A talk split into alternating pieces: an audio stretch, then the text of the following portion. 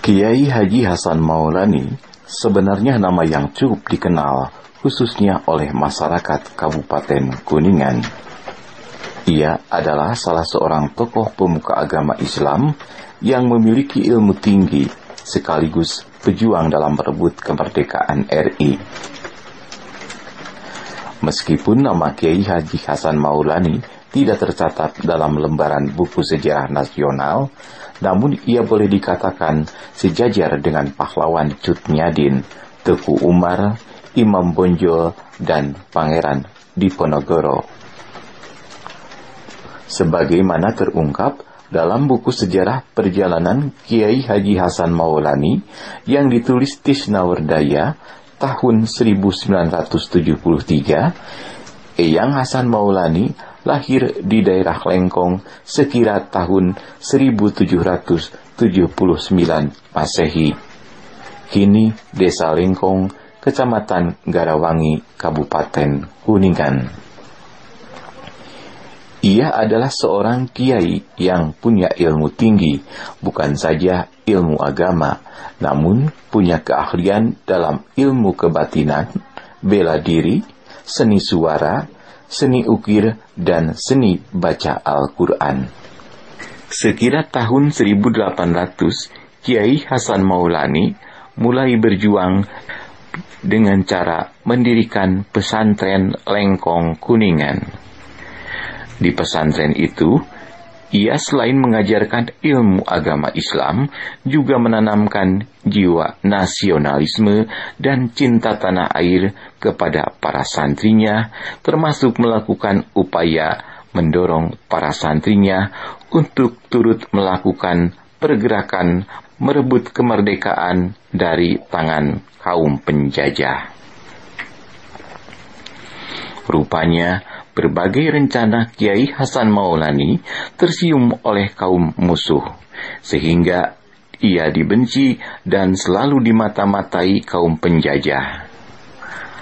Karena Eyang Hasan Maulani dianggap berpengaruh, akhirnya Hindia Belanda berupaya untuk mengelabui Eyang Hasan Maulani.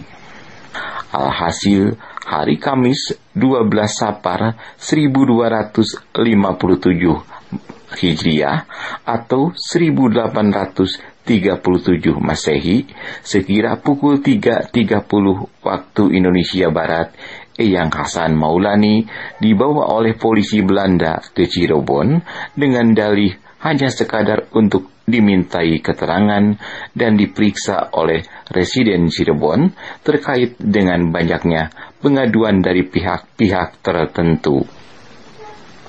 Namun kenyataannya, Eyang Hasan Maulani ditahan di benteng tahanan Cirebon. Mendengar Kiai Hasan Maulani ditahan, para santrinya tidak menerima dan akhirnya punya rencana melakukan pemberontakan atau menyerang Belanda. Namun dalam penjara, Eyang Hasan Maulani meredam agar para santri dan masyarakat lainnya tidak melakukan tindakan sebab dianggap belum saatnya. Dari penjara Cirebon, selanjutnya Kiai Hasan Maulani dipindahkan ke penjara di Batavia selama sembilan bulan.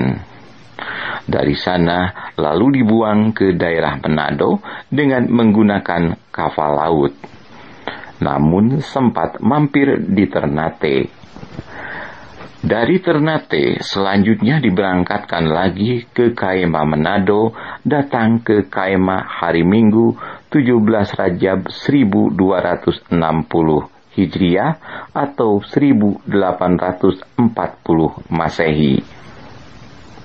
Di Manado, Kiai Hasan Maulani tidak sendirian, tapi bersama para kiai dari Pulau Jawa lainnya, di antaranya Kiai Khalifah, Kiai Wahab, Kiai Baderan, dan Kiai Gajali. Bahkan Kiai tersebut lebih awal dibuang karena terlibat perang di Ponorogo tahun 1825-1830. Di Kaima tidak lama, Kiai Hasan Maulani bersama kiai lainnya selanjutnya dipindahkan ke daerah Tondano. Di Tondano, Kiai Hasan Maulani mendirikan pesantren sehingga ditokohkan dan diberi gelar dengan nama Eyang Manado.